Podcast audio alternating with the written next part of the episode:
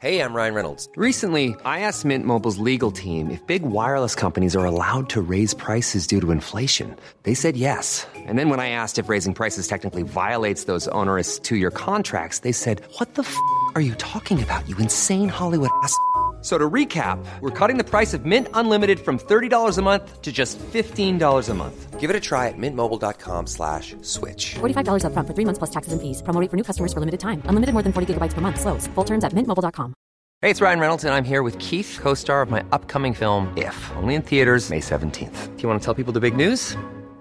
All right, I'll do it. Sign up now and you'll get unlimited for $15 a month in six months of Paramount Plus Essential Plan on us. mintmobile.com slash switch. Upfront payment of $45 equivalent to $15 per month. Unlimited over 40 gigabytes per month. Face lower speeds. Videos at 480p. Active Mint customers by 531.24 get six months of Paramount Plus Essential Plan. Auto renews after six months. Offer ends May 31st, 2024. Separate Paramount Plus registration required. Terms and conditions apply if rated PG. Story time. I witnessed an attempted murder at Rutledge Falls. I'm Sandra, and I'm just the professional your small business was looking for. But you didn't hire me because you didn't use LinkedIn jobs. LinkedIn has professionals you can't find anywhere else, including those who aren't actively looking for a new job but might be open to the perfect role, like me. In a given month, over 70% of LinkedIn users don't visit other leading job sites. So if you're not looking on LinkedIn, you'll miss out on great candidates like Sandra.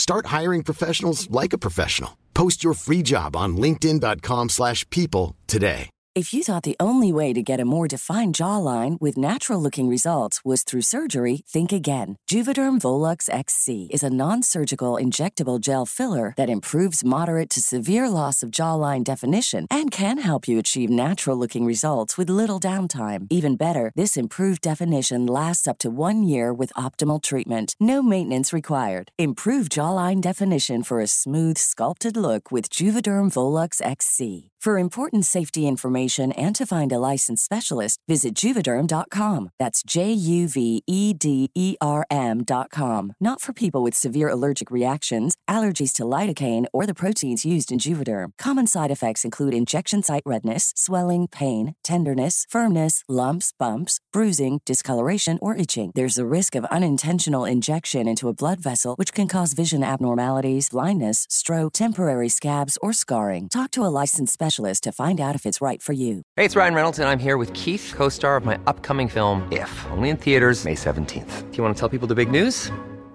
All right, I'll do it. Sign up now and you'll get unlimited for $15 a month in six months of Paramount Plus Essential Plan on us. mintmobile.com slash switch. Upfront payment of $45 equivalent to $15 per month. Unlimited over 40 gigabytes per month. Face lower speeds. Videos at 480p. Active Mint customers by 531.24 get six months of Paramount Plus Essential Plan. Auto renews after six months. Offer ends May 31st, 2024. Separate Paramount Plus registration required. Terms and conditions apply if rated PG.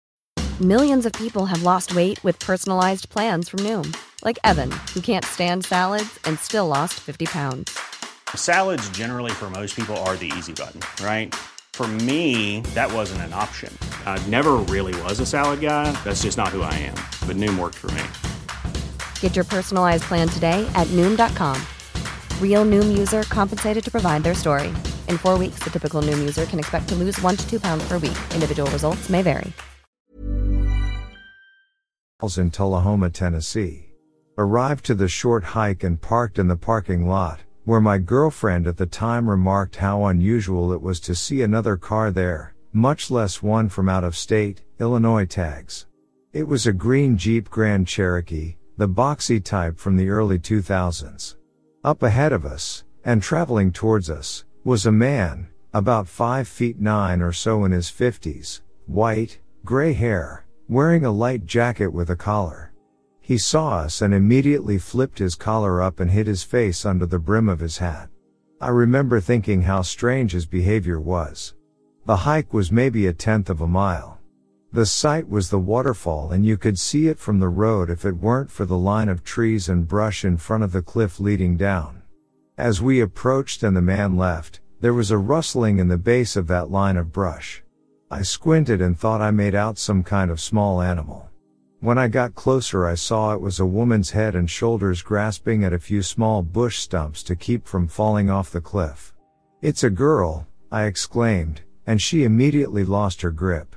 Looked over the edge and saw the last second of what I imagine was a very painful fall.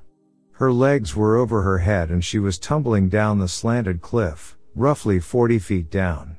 This isn't a book and nobody's gonna read this so I'll cut to the chase. Me and my buddy climbed down the cliff, carried her back up, and waited for the cops. She came to as we finished giving our account of the events and told us the last thing she remembered she was in a bar in Chicago talking to a nice old man she had just met, and then she came to at the cliff where he had his hands around her throat. She said he shoved her off the cliff when we pulled up. Fully expected to be in court one day describing this to someone, but 13 years later. Nothing.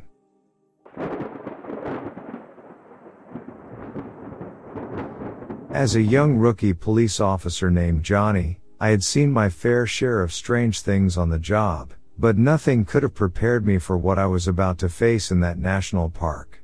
When I got the call about a murder there, I didn't expect it to be anything out of the ordinary, but as I arrived at the scene, it became clear that something was amiss.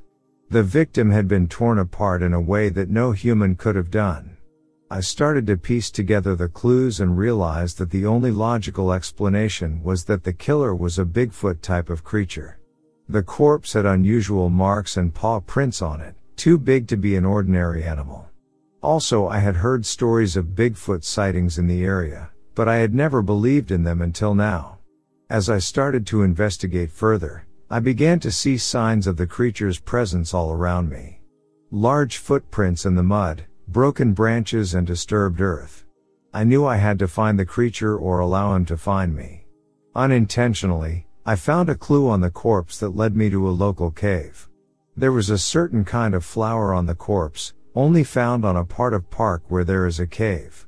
I didn't tell anyone about my discovery. I decided to venture alone there. So, I went there. I made my way inside and found nothing. Strange. I couldn't shake the feeling that I was being watched. Suddenly, a massive figure loomed out of the darkness. It was a Bigfoot, and it was angry. The creature tackled me, and I tried to fight back as best I could, but it was no use. The Bigfoot was too strong and too fast. As I lay on the ground, I realized that I might not make it out of this cave alive. I tried to run away, but the creature was too fast. It grabbed me by the arm and lifted me off the ground, its hot breath on my face. I closed my eyes and braced for the end, but it didn't come. Fortunately, the Bigfoot heard something behind him. I didn't, but I was sure he had some superior hearing abilities. It was something far away, that interested him more than killing me. I guess. He put me down and vanished into the woods. I was shaken and confused. I returned to a park ranger station, tried to explain to people there what happened. They mocked me. They said that bear attacked a young camper, and that they wrote it off as an accident. I tried to persuade them that that wasn't true. But they just said that I smoked some weird shit, and that I'll get fired for it. What the F?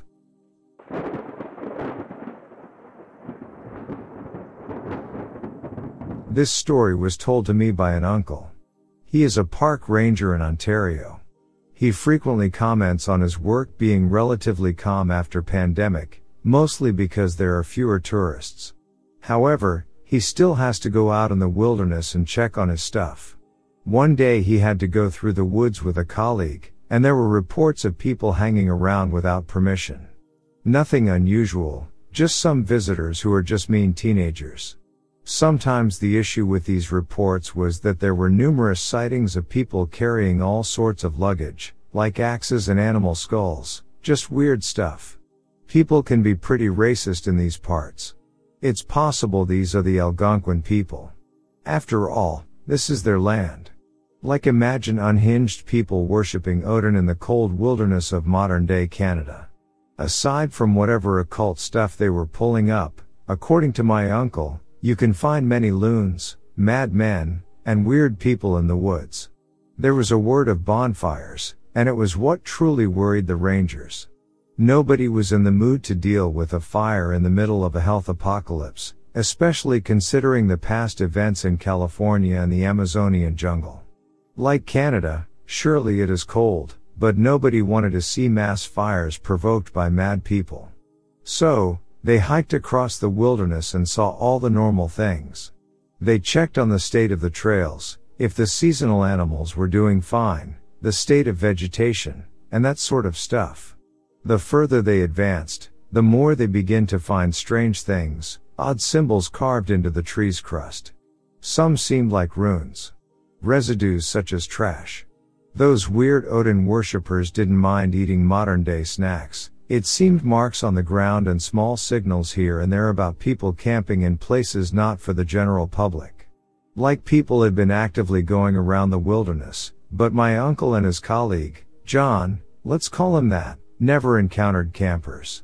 Whoever was going around had already left. My uncle and his partner would always find weird stuff, like one time a cape and a helmet and even a real sword. Someone had been putting on some Nordic cult stuff or something like that. There would also be incense and some other religious miscellaneous items. One night, my uncle and John decided to settle their camp next to a huge elm tree, with the hopes of the tree covering their tent from the winds at night when temperatures would reach very, very low. They ate heated beans and rice while talking about stuff and exchanging stories. Every night, They'd use a portable radio to talk with people in the base area, exchanging news. At some point, my uncle's colleague goes to the trees to empty his bladder, and my uncle waits by the fire. Nothing out of the blue. The time passes, and my uncle does not hear John returning. His partner was this huge man in his forties, a chatty person whom you'd frequently hear even before he reached the camp. So my uncle begins looking at the sides to catch a glimpse of what was going on, but he saw nothing. John was carrying a lantern, so at least one could have expected to see the lights by the trees, but all my uncle saw was black. The minutes began to pass, and he called for John, asking if things were fine. No, that's when he realized the woods were strangely quiet. There was no wind nor the natural sounds you'd expect to hear at night, nothing and that got him on alert.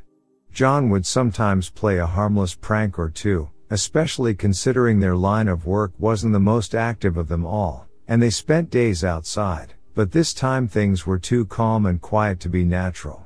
Things were off. My uncle knew it, so he began to ask towards the nothingness if everything was okay. Was John fine? Where was he? Nobody answered. Well, the wind did. It started to blow stronger and stronger. It straight up seemed like somebody was trying to settle in the atmosphere of a horror movie. My uncle then heard a subtle whisper at his right side. He tried to pay attention to the sound and pulling his body to that side. It was a man's voice, a weak one. My uncle got up, grabbed his light and the rifle, went into the woods. The fire was weak enough to make sure no accidents would happen while he was away.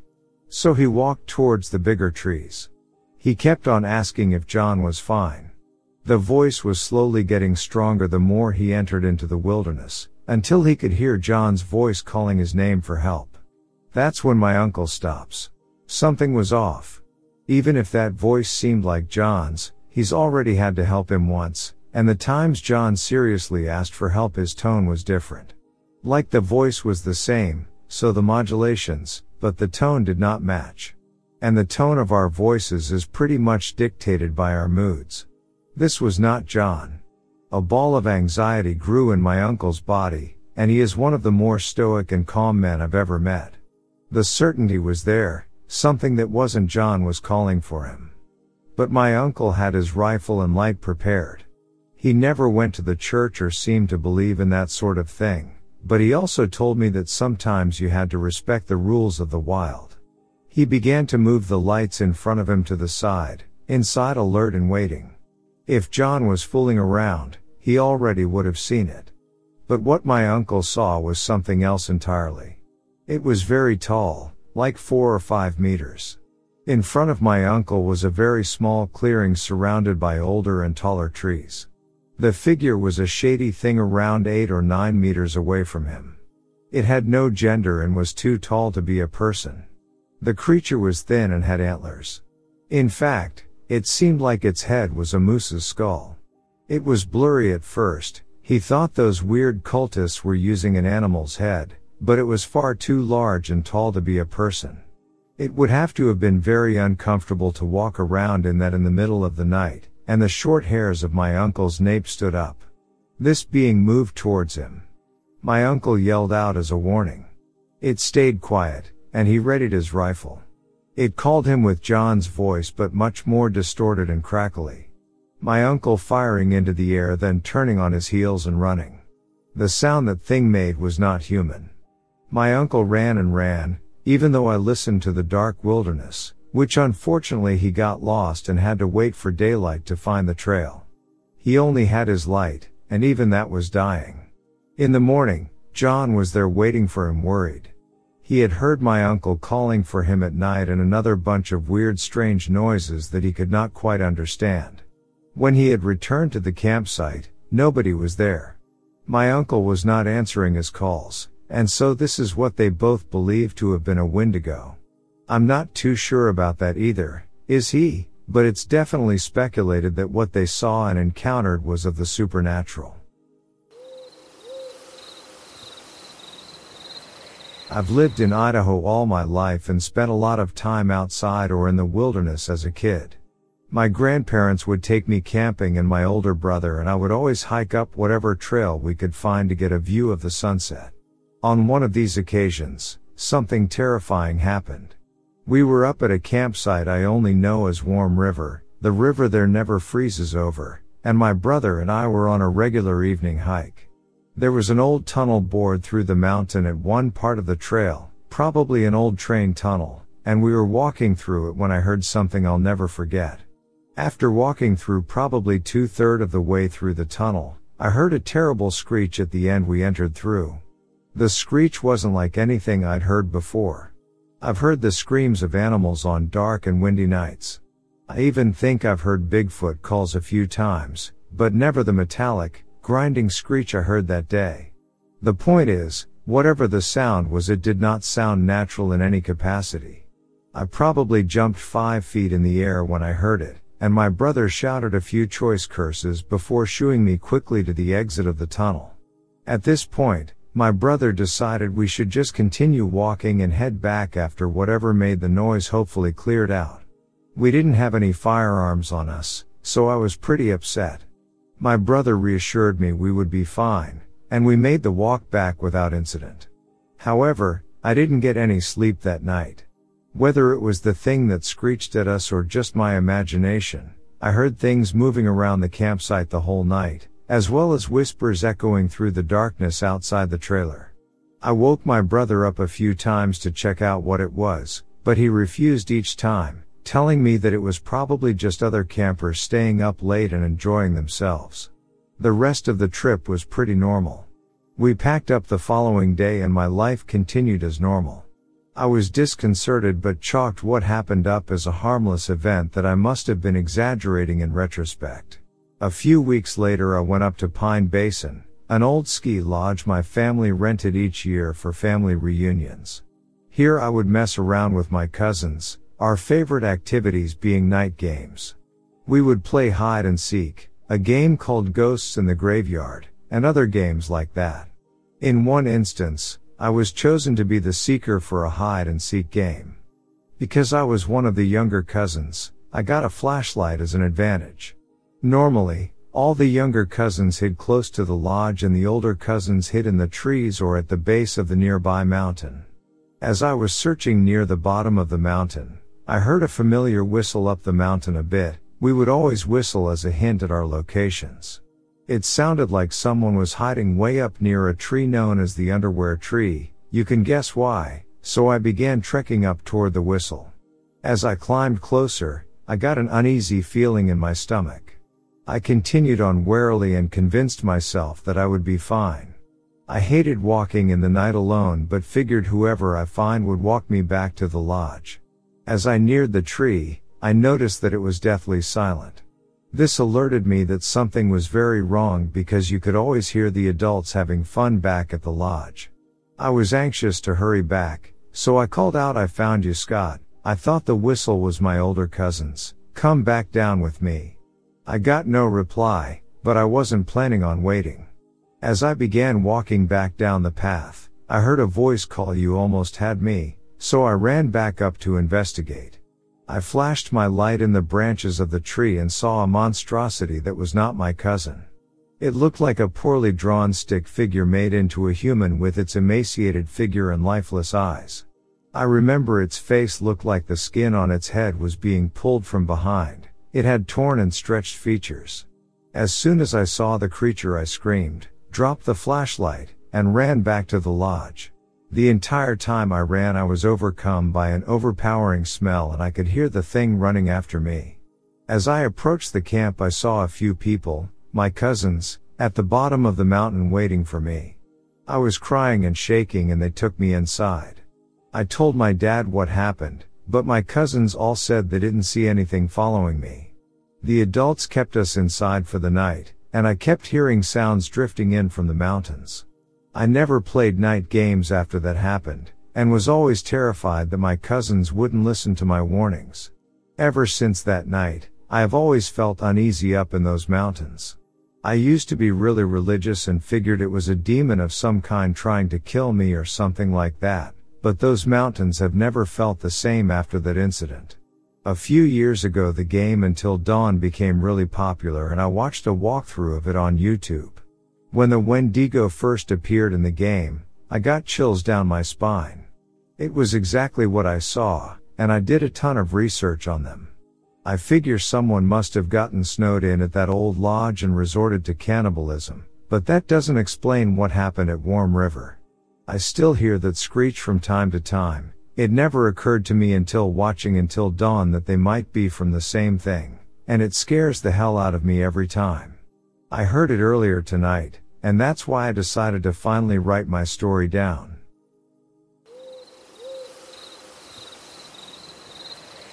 When I was 16, I went out with my friends Jay and Harley to a large park with a lake and massive grass hills.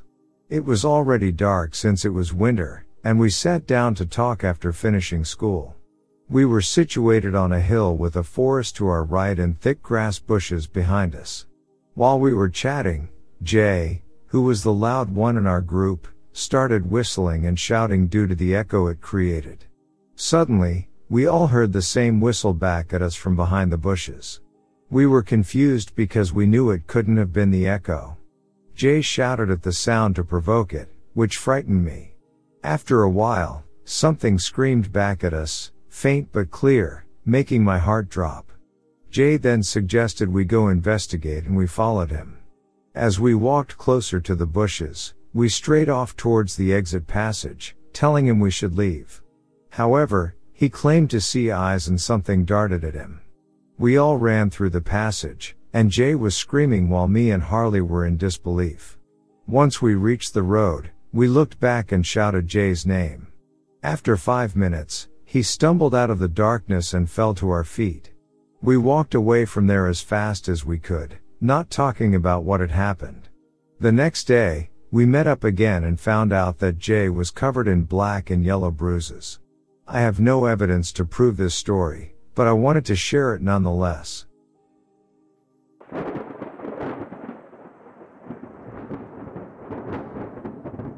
In this case, it's not something I saw, but something I didn't see. Girlfriend and I were in the Tetons last summer when we had to make a pit stop near the end of our week-long camping trip. We turned into the Spread Creek campground area to get away from the traffic on the main road going towards Jackson. We found out later that our discreet P spot was only 25 yards away from where Gabby Petito's body was eventually discovered. This was only a day after she was last heard from again, so she was likely already laying there. Felt horrible and helpless to learn what happened to her after the fact especially since we were only a stone's throw away.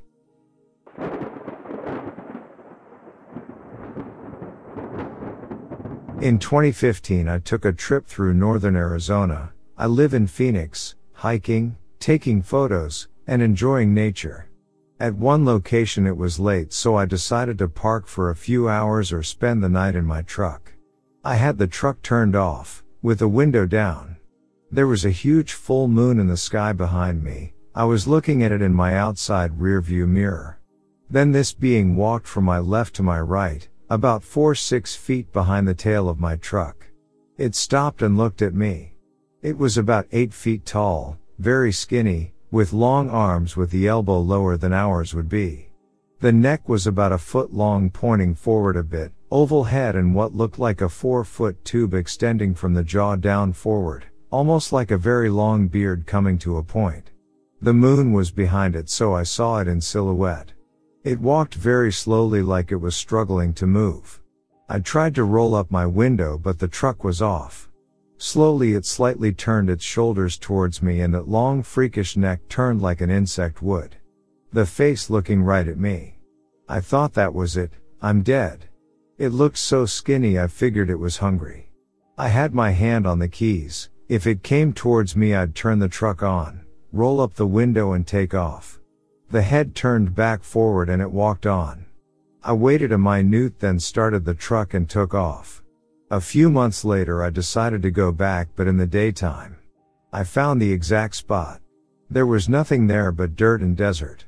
No buildings for miles, all dirt roads.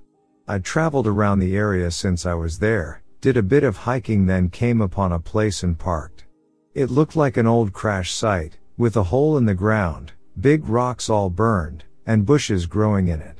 Whatever happened there happened a long time ago. Then I heard digging sounds, like heavy machinery, trucks backing up and making the beep beep sound, like a lot of them but there was nothing around me for miles, just desert.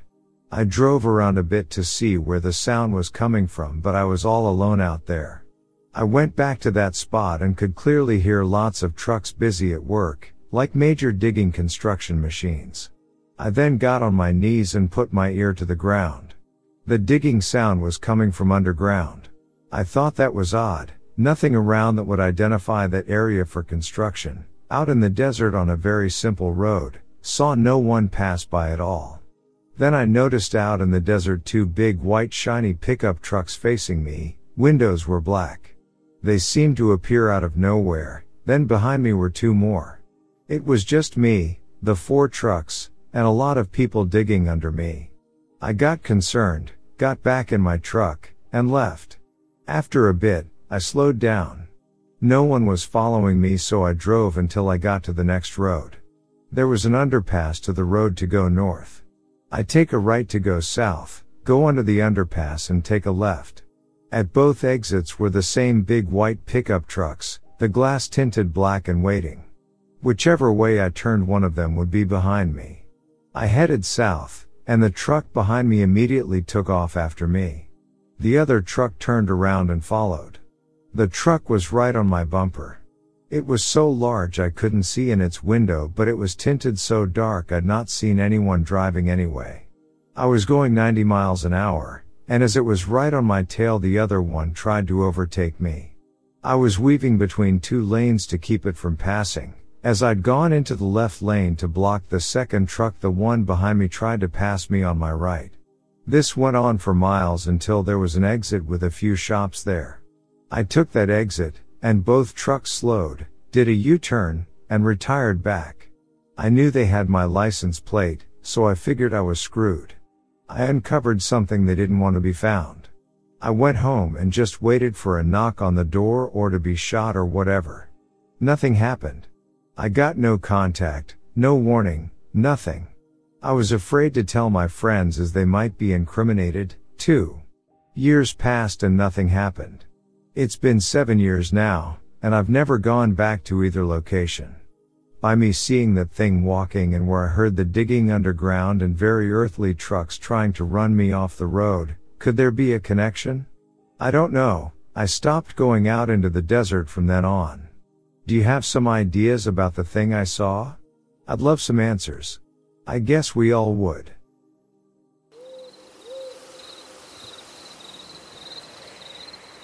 I was at Mount Robson National Park, deep in the backcountry. We had set up our camp and we just relaxing around the fire. A girl, let's call her Sue, stumbled into camp, quite obviously distressed. Sue was sobbing and could barely speak. We went to her and tried to find out what had happened. Sue was in rough shape and was having difficulty communicating with us. We managed to get out of Sue that her friend was lost. We sent one person to run to the closest warden's cabin to get help, about five kilometers away. They responded, and within a few hours the RCMP, search and rescue and park staff were on site. A helicopter came in to drop off people and pick up Sue to take her to the hospital for treatment. So here is what happened. Sue and her friend were hiking what is called the North Boundary Trail. A very remote part of the park that has some tricky river crossings. Sue's friend slipped on one of these crossings and fell into the fast moving current and was swept away. Sue searched for her downstream for a full day before deciding to hike out on her own. Sue hiked out, another two full days and said she didn't sleep much, laid down once in a while but was too scared to sleep so just kept walking. We were the first people she saw three days after losing her friend. I never heard whether they recovered Sue's friend's body.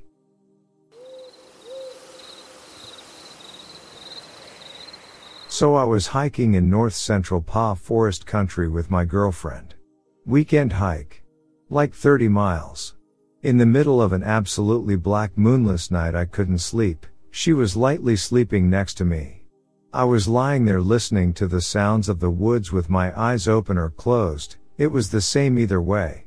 Then, I saw a light moving in the distance through the Cuben mesh tent fabric. It was a small dim light that looked like a flashlight being carried. I thought it might be a park ranger. I see those guys from time to time. I thought it might be a night hiker. I do that sometimes. I had no idea what it was but I was absolutely certain it was headed towards us. The light followed a roughly wave-shaped path through the trees, meandering slowly in our direction. I called out to it and woke up my girlfriend. I shouted hey! And stuff like that. I verified with her that we were both awake and both seeing the same thing. It moved silently. There is no question that whatever it is it knows we are there and absolutely is coming over to inspect us. I was freaking out a little. Shouting go away, she yelled at it. I was too chicken shit to unzip the tent and confront it. I'm not kidding you.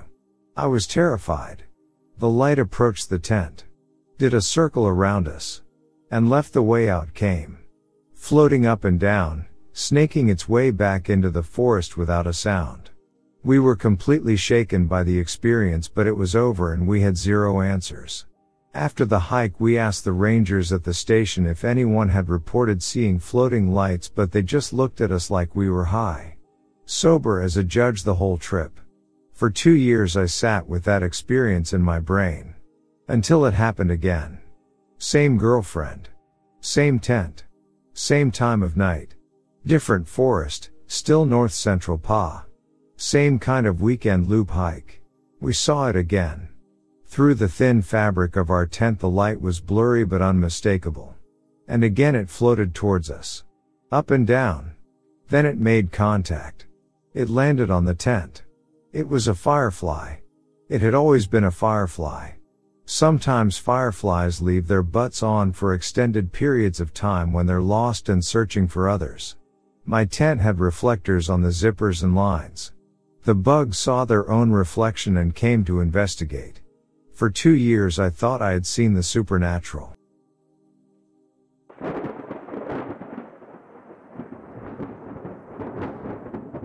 One night in the summer, when I was about 10 or 11, I was awake in the middle of the night and I could hear the horses running around the pasture as if something had happened. I decided to get up and go check on things. At that time my family had a massive old barn and we lived in the middle of nowhere. I walked through the door of the barn and found a very large man, as white as snow, climbing into the hayloft.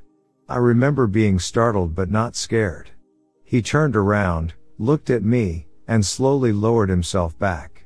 He took a few steps before he knelt down and put out his hand, like one would do with a stray animal. As I looked at him I felt like he looked sad and tired, and not at all like he would do me any harm. I decided to take his hand and walk him toward our kids' hangout space, which was just a space in the barn where we had some old couches, a few toys, and a radio. As soon as he saw the radio, he became more animated, ran towards it, and started messing around with it. That went on for a bit and I kept asking him what he needed the radio for. He never said a word. Not one word. He wouldn't give me a name so I started calling him radio. After some time he sat the radio down and sat down on the couch. I brought over my favorite horse book and started thumbing through the pages, showing him all of my favorite horse breeds. Eventually, he gently took the book from me and closed it as if to say I'm done. I got up to put the book away and he lay down on the couch. I remember him being so large that his head was on the armrest while his legs hung over the other armrest, at the knee. He was a giant. Pure white and I don't recall any hair. His eyes were jet black but they weren't huge. Hey, it's Danny Pellegrino from Everything Iconic. Ready to upgrade your style game without blowing your budget? Check out Quince. They've got all the good stuff, shirts and polos, activewear and fine leather goods, all at 50 to 80% less than other high-end brands. And the best part? They're all about safe, ethical and responsible manufacturing. Get that luxury vibe without the luxury price tag. Hit up quince.com slash upgrade for free shipping and 365 day returns on your next order. That's quince.com slash upgrade. Planning for your next trip? Elevate your travel style with Quince. Quince has all the jet setting essentials you'll want for your next getaway, like European linen, premium luggage options, buttery soft Italian leather bags, and so much more. And is all priced at 50 to 80% less than similar brands. Plus, Quince only works with factories that use safe and ethical manufacturing practices.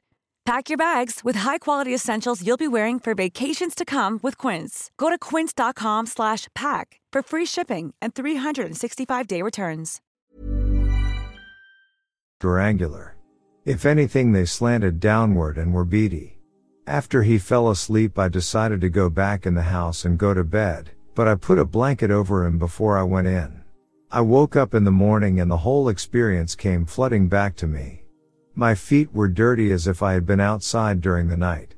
I grabbed some snacks and ran out to the barn. I ran to our hangout space and found everything as I would have expected it. The blanket was on the floor, the book was sitting on the table, and the radio was out of place. But he was gone. It's important to know that I had a habit of sleepwalking at this time in my life, so it's possible that this was all just a dream. At first, I thought he was just a very strange person and I hoped he found safety. The memory never left me and by the time I was a teen I had decided that I dreamed the whole thing and let it go.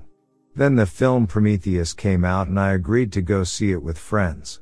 When the tall white alien came on the screen I nearly jumped out of my seat. It wasn't an exact likeness but it was like seeing a ghost.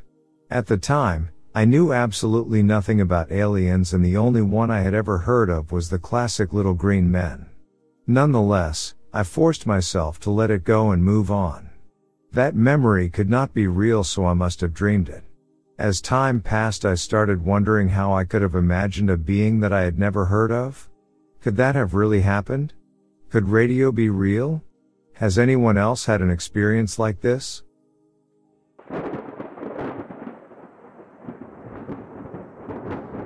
In Wyoming, my co-worker and I were doing a survey miles from any road or property and I spotted a couple of big rocks that had been laid against another rock jutting out of a hill. This made a small cave shelter big enough for a person to lay down in.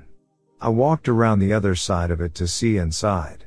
It was blocked with a tarp but I could see some bags and boots in there. After taking some pictures prior to disturbing anything I removed the tarp and found an A-frame backpack pink hiking boots and a black duffel bag. The A-frame backpack had nothing inside and neither did the hiking boots. The black duffel bag had a big black jacket directly inside probably to protect what was underneath. Under that was an old early 2000s laptop and charger and an early 2000s camcorder and charger in the main pocket. Underneath it was a bunch of camcorder tapes labeled things like 2013 stories and New York experiments. Then came a yellow folder full of letters to various people and a shit ton of driver's licenses. I didn't look at all of them, but they were all of different people and the oldest I saw was AC a license from 1976. At this point I am kind of scared, but also there are two zippered pockets remaining on the duffel. One on the right and one on the left. The right pocket held more letters and licenses crammed into the pocket. I moved those aside and found a hockey mask. Like a Jason horror movie hockey mask. The left pocket held a black ski mask complete with eye holes and a mouth cut out. Inside the mask was a smartphone and charger. Underneath all of that? A 9mm Glock and boxes of bullets. Frightened my co-worker and I hiked until we got service and called the land agency law enforcement. I was rather nervous I was going to get in trouble for disturbing a crime scene or something but they seemed very bored by the whole thing. The next day we hiked out with law enforcement to show them the whole thing. I put everything back before leaving, and they boxed it up, thanked me and said well this is the weirdest thing I've seen. This was less than a year ago and I really want to know what happened with it all. I live out in the cornfields. I used to hike my neighbor's cornfield all the time, with permission from my neighbor who owned the cornfield. He knew my family because my dad dated his daughter way back when, and he liked him. Of course my dad and his daughter broke up, but he still liked my dad, even more so when my mom and dad became his neighbors. He had a brook running through the cornfield for natural irrigation. This brook was part of a river that spanned pretty much the whole county and it entered on his property in a forest that was on the edge of his property and my other neighbor's property. It was 100% his property, and not mine nor the other neighbors. So one day, when I was young, I followed this brook to the forest, simply because it was summer and I had no school and nothing better to do.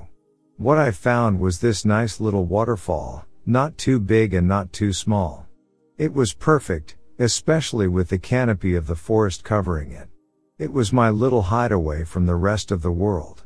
When we had a dry spell I would go there and relax on the bank of the brook and look at all the minnows and spawn that had been swept away from farther upstream. But when it had been raining the entire area was flooded so I couldn't even get to it let alone relax on the bank. After so many years in Cub Scouts and Scouts I learned the importance of keeping that area clean, and I did just that. I followed what I learned from scouting and left no trace, because it was a beautiful RIA and I wanted to preserve it for my next visit. Well, that all changed when the other neighbor died and a family with young kids moved into his old house.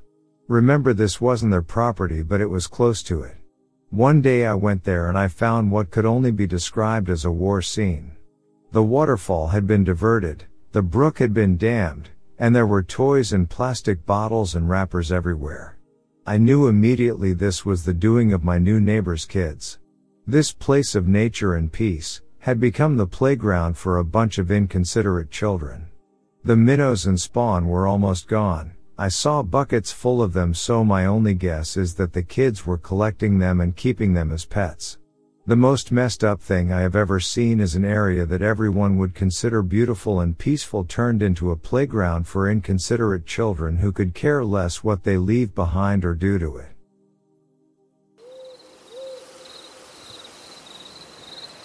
I was solo hiking in familiar territory in a state park in northern Illinois.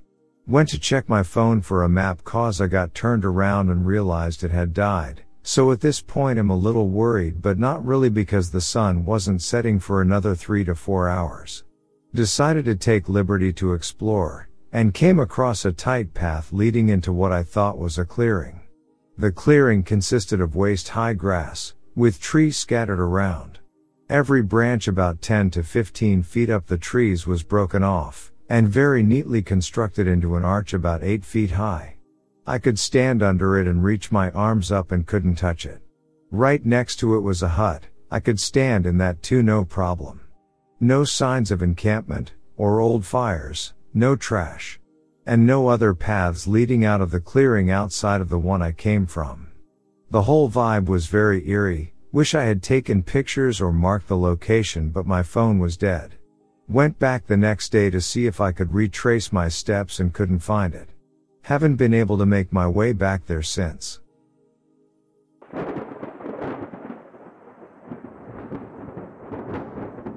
Hiking in Japan, went up to a trio of mountains to see the three correlating shrines, each a bit more remote and trail more treacherous than the last. They weren't that dangerous, But the final trail had a sheer drop you edged past by holding a chain nailed into the cliff.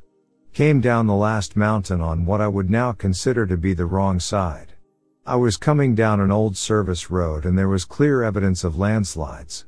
Wasn't too worried about it that particular day because it had been dry for weeks. Anyway, get roughly to the base of this mountain and can only describe what I walked through as a shanty town, but the boxes and sheet metal the houses were built from were basically more spread apart. I guess it was more of a camp than a town. Anyway, the service road was dotted with these constructions for about 100 meters or so. No one was outside, but you know how you can sort of sense eyes on you? Yeah. I did actually spot a couple pairs of eyes peering out at me once or twice. It definitely felt like I was somewhere I wasn't supposed to be. Plus it was getting dark and I was racing back to the bus stop, since it was fairly remote it only came once every several hours. I ended up beating feet out of there, but it was a very weird, eerie experience. I can only guess I had stumbled upon some kind of homeless population that had holed up in what appeared to be an old campground. There were very poorly maintained pagodas and restrooms nearby as well as fire pits. I later did some very cursory digging to see what I could find out about the area, but it didn't really produce anything. The right side of the mountain was a cozy little riverside village. You'd never guess that its polar opposite was just on the other side of a mountain was all very bizarre. It's all kind of a fever dream of a memory.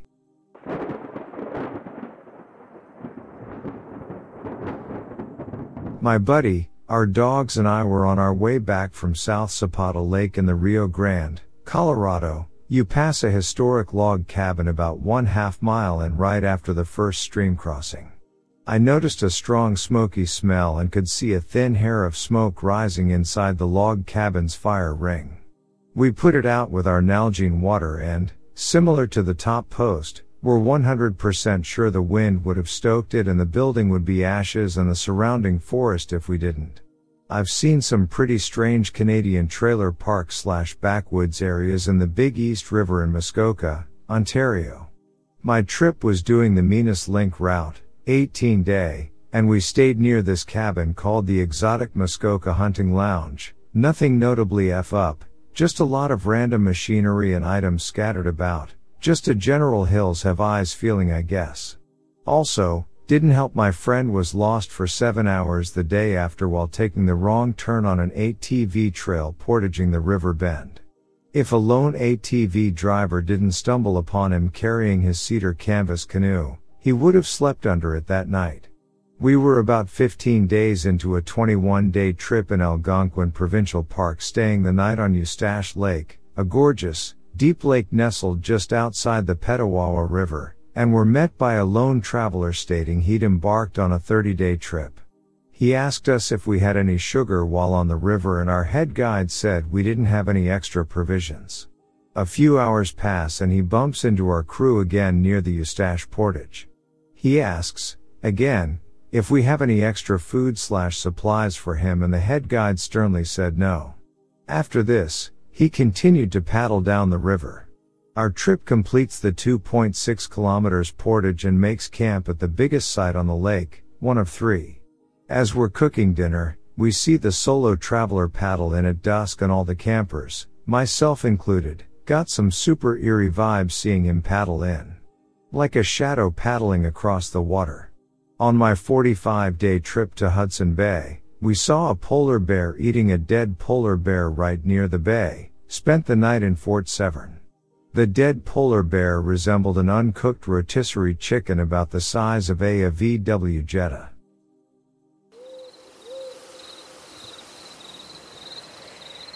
Once went camping in North Dakota. Had a large group of wild bison come by into our campsite, which apparently was common according to the ranger. What was uncommon, however, was the dead coyote hanging off the horn of one of the big males' horns. Yes, apparently coyotes will try to attack the young calves if they think they can get a straggler. Yes, bison horns can gore a coyote pretty nastily. No, no one was brave enough to try and get the coyote corpse off the bison, nor did the bison really seem to mind having a dead animal on its head.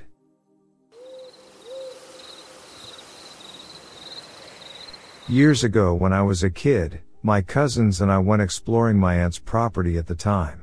She once owned a shit ton of land of mainly forest, so it was perfect for hiking around for literal miles and camping out. There was always something new to see too. Including an old destroyed barn. It was pretty much all fallen apart, no roof, with only a couple walls mostly standing. Inside the barn were a bunch of rusty metal things, maybe some kind of old farm equipment, but none of us knew what they were or what they were used for, and the skeletal remains of a horse. Not a complete skeleton, but lots of bones in the skull. None of us knew about the barn or the horse, not even my aunt or uncle. We just left everything there, but my one cousin buried the horse because she felt bad for it. I wish I could go back there again, but my aunt sold the property years ago and it's mostly developments now with some patches of trees here and there. Hiking around on that land was something in my childhood I'll always cherish, but the horse skeleton always stuck with me. Why was it there? Was it abandoned and left to die? Or did it just die and whoever owned it never bothered to bury it? It was definitely the weirdest thing I've ever come across while hiking in the woods.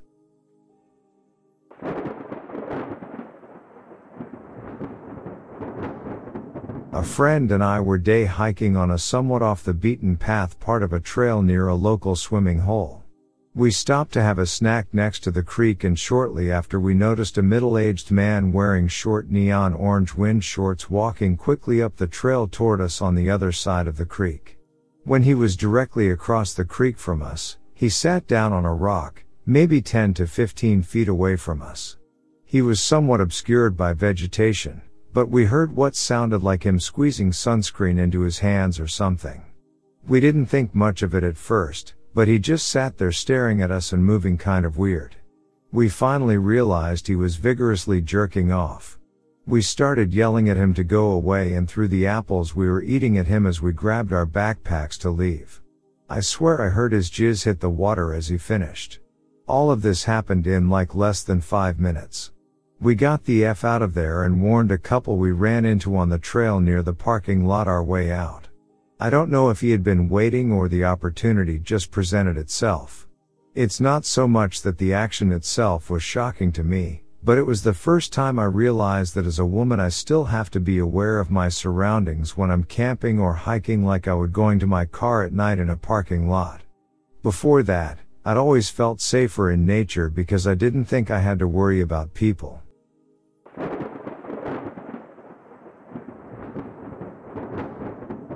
I am a small woman who loves solo camping. I know all the stories. I know it can be dangerous. I do my research, and I go in safe as I can, not a gun person, but I bring the loud alarms, bear and pepper spray, and I always stop at the ranger sites on the way in to say hey, I'm here, this where I'm going to be, and this is when I'm hiking back out. I am very aware of my surroundings. I usually go late fall because I hate the heat and backpack in. This time of year, I'm often the only source of light for a while around. Which means all the moths come to me and my fire, and then all the bats beat at the side of my tent for an hour or so after I stop reading and turn off all the lights. It was creepy my first year, but I didn't mind it anymore. It was about half an hour after all the bats had given up slash eaten all the bugs I'd drawn to my little oasis.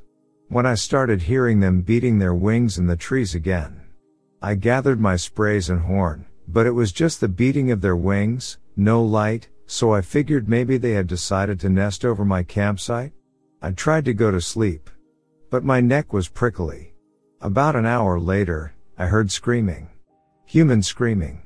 I tried to call the ranger number, but no signal. I stayed awake all night and heard nothing else. Hiked out that day. Rangers said they didn't know anything. Went back, packed my shit up, and went home, even though I had another few days of vacation left. Didn't feel right. A few weeks later it was reported that two women went missing in that park while I was there. Never found. I still go solo camping. I always follow my gut.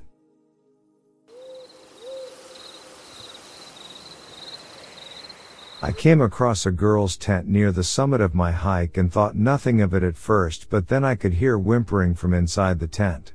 I asked if anything was okay and she asked, Are they gone yet? I asked who? And she just started crying really loudly. I opened the tent to find her naked, covered in dirt, and a bloody face as if someone punched her in the nose. Apparently she was joking by herself near dawn to see the sun rise at the summit and set up her tent at a place where she could get a good view. A group of guys saw that she was alone and decided to rape her. I didn't get the details of the story as that was all she told me. I called 911 and they dispatched a ranger to meet us on the trail. She was taken to the local hospital for a rape kit and her testimony. I quickly went home as well. The really sad part was I heard her say she just turned 18 a few days ago to the ranger when he asked for her age. The poor girl was out there celebrating her 18th birthday by herself only to have this happen to her.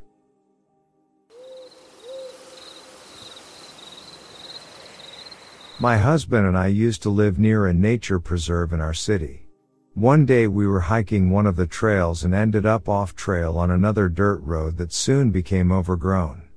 Then we started seeing doll heads. Randomly hanging or nestled in the trees, and little figurines. It was weird as shit.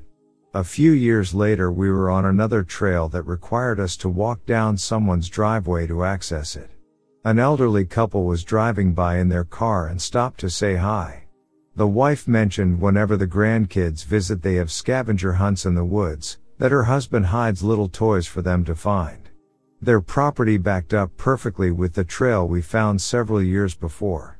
They were a sweet couple but I still thought it was creepy AF randomly stumbling upon them.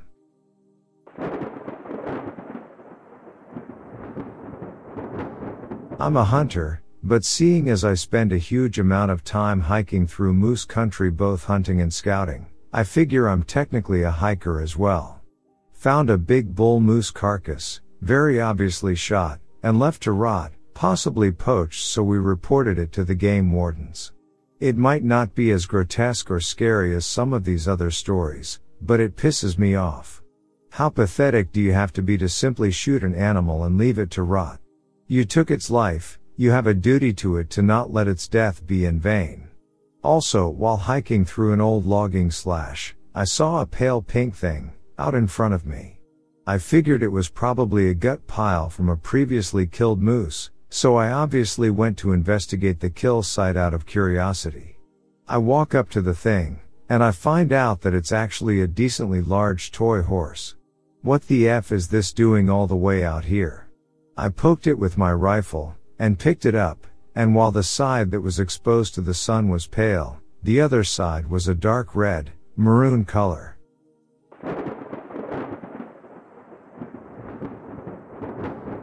I was hiking a 1,400 foot trail. I got to the peak and appreciated the view. It was cloudy at the top and the mist added to the serenity. As I turned to go back down, I stopped dead in my tracks after hearing gunfire. First a few shots then semi-automatic gunfire. I went about 300 feet before seeing another person.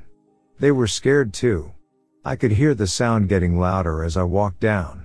With my heart beating 130 BPM I ran into a guy and his two sons coming up the trail. I asked him about the gunfire and he said oh don't worry that's my wacky neighbor.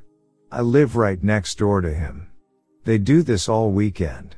Their plot is next to the trail. I sighed and kept going down.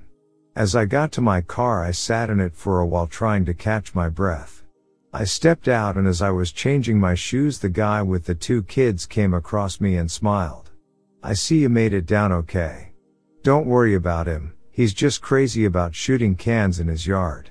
I nodded and smiled, vowing not to go back there too soon. It was a beautiful trail too.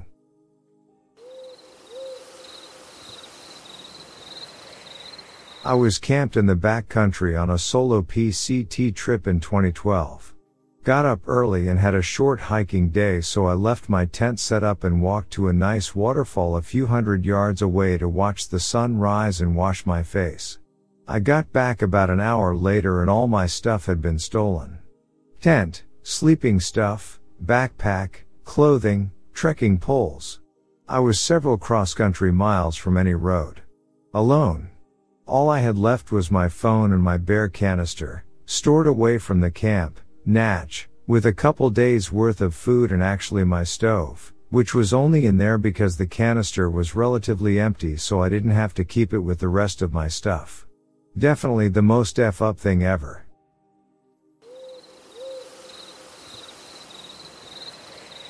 Went hiking in a trail in Hamilton, Ontario, Canada. There is a ravine at the bottom of the hill and there were police at the entrance of the trail telling everyone not to go down to the ravine where Teresa waterfall because there have been numerous deaths over the years. We still went down. After looking at the beautiful waterfall, as we start to climb back up, Teresa group of 4, 2M2F, in front of us heading back up and one of the guys slips and starts falling down the hill and couldn't catch himself so he was sprinting downhill at extreme speeds and got crushed into a pile of rocks. He was okay, blood everywhere and was rushed to the hospital, but it was definitely the most messed up thing I have ever seen considering the police beforehand told everyone not to go down into the ravine because people die from it.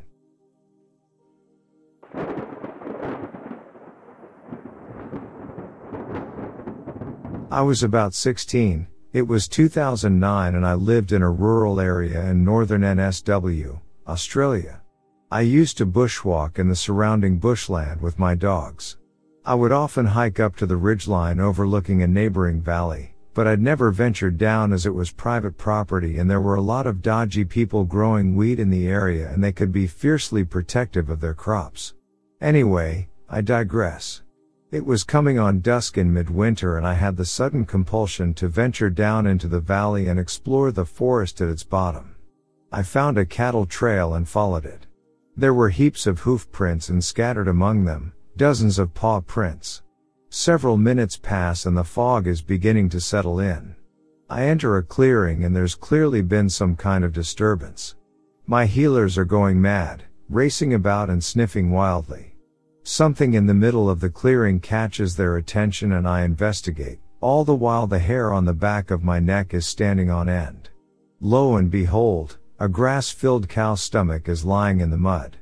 There are no signs of the rest of the cow, just the stomach. I made a swift exit and never went down that way again, but the wild dogs in the area did end up nearly killing one of my dogs about a year later when she intercepted a pack of them crossing through our bottom paddock. Our other dog we adopted from a neighboring farmer, who claimed he had found her with her dead mother on the side of the road. He reckoned she had been a feral. Needless to say an incredibly eerie experience and one I'll never forget.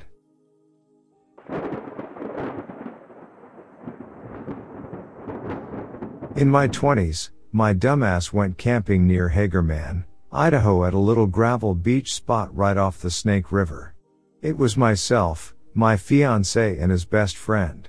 They stayed up a little too late Friday night and I woke up a little too early Saturday morning. Bored, I hiked up through some large boulders on the side of a rocky cliff, that was about 300 feet so I could watch the sunrise. It was a cool July morning, 50s, so I didn't bring more than a small bottle of water, not realizing the desert heats up way faster than you'd ever imagine once that sun hits the horizon. Within 40 minutes of the sun coming up, I decide that it's hitting 70 plus degrees already and time to head back. Going down was going to be more precarious because there wasn't exactly a trail. Also with the heat came the rattlesnakes.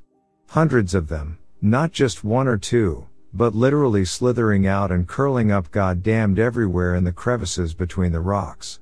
I didn't have a stick or way to gently coerce them to move, so I had no option but to get onto the boulders and do my best to hop from rock to rock without killing myself or provoking them.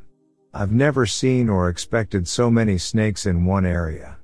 But with so little water, no suncreen on in the mid-July desert waiting to dehydrate me to oblivion, stopping was not an option.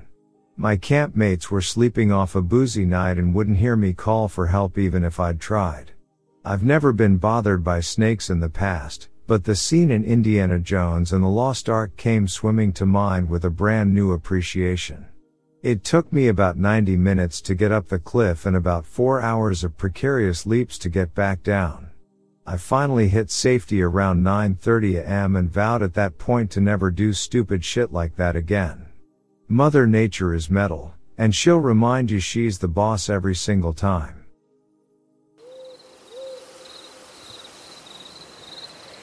Okay, so in 2006 when I first started working at Walmart at 20 I used to walk several miles home every day down a long highway. Every now and then I used to get picked up by people who were very nice and saw I was suffering out in the heat in the middle of summer with my shirt off and just a wife beater on. Well, one day a guy picks me up and seems cool at first, but then he started telling me how he is a modeling agent and was looking for talent. He asked if that was something I was interested in and I wasn't sure but was wondering where this was going. He started asking me if I have body hair on my body which I answered until he started asking if I had any hair on my ass and other private places.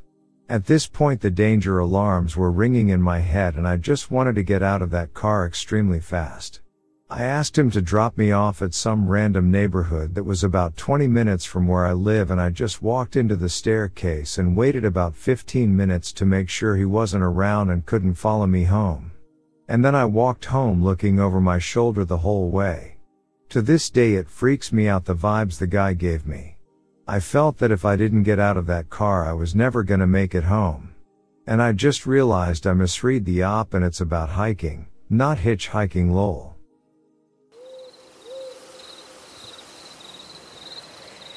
Went hiking at this shitty state park in East Texas.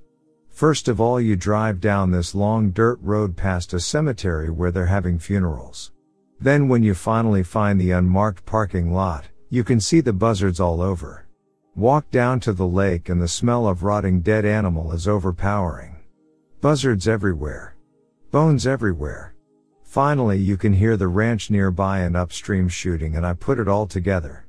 These assholes were shooting varmints and throwing them in the part of the river or creek that would wash them into the lake. The carcasses would eventually wash on shore and rot or be eaten by buzzards. Buzzard shit, rotting meat, and bones everywhere. Gross.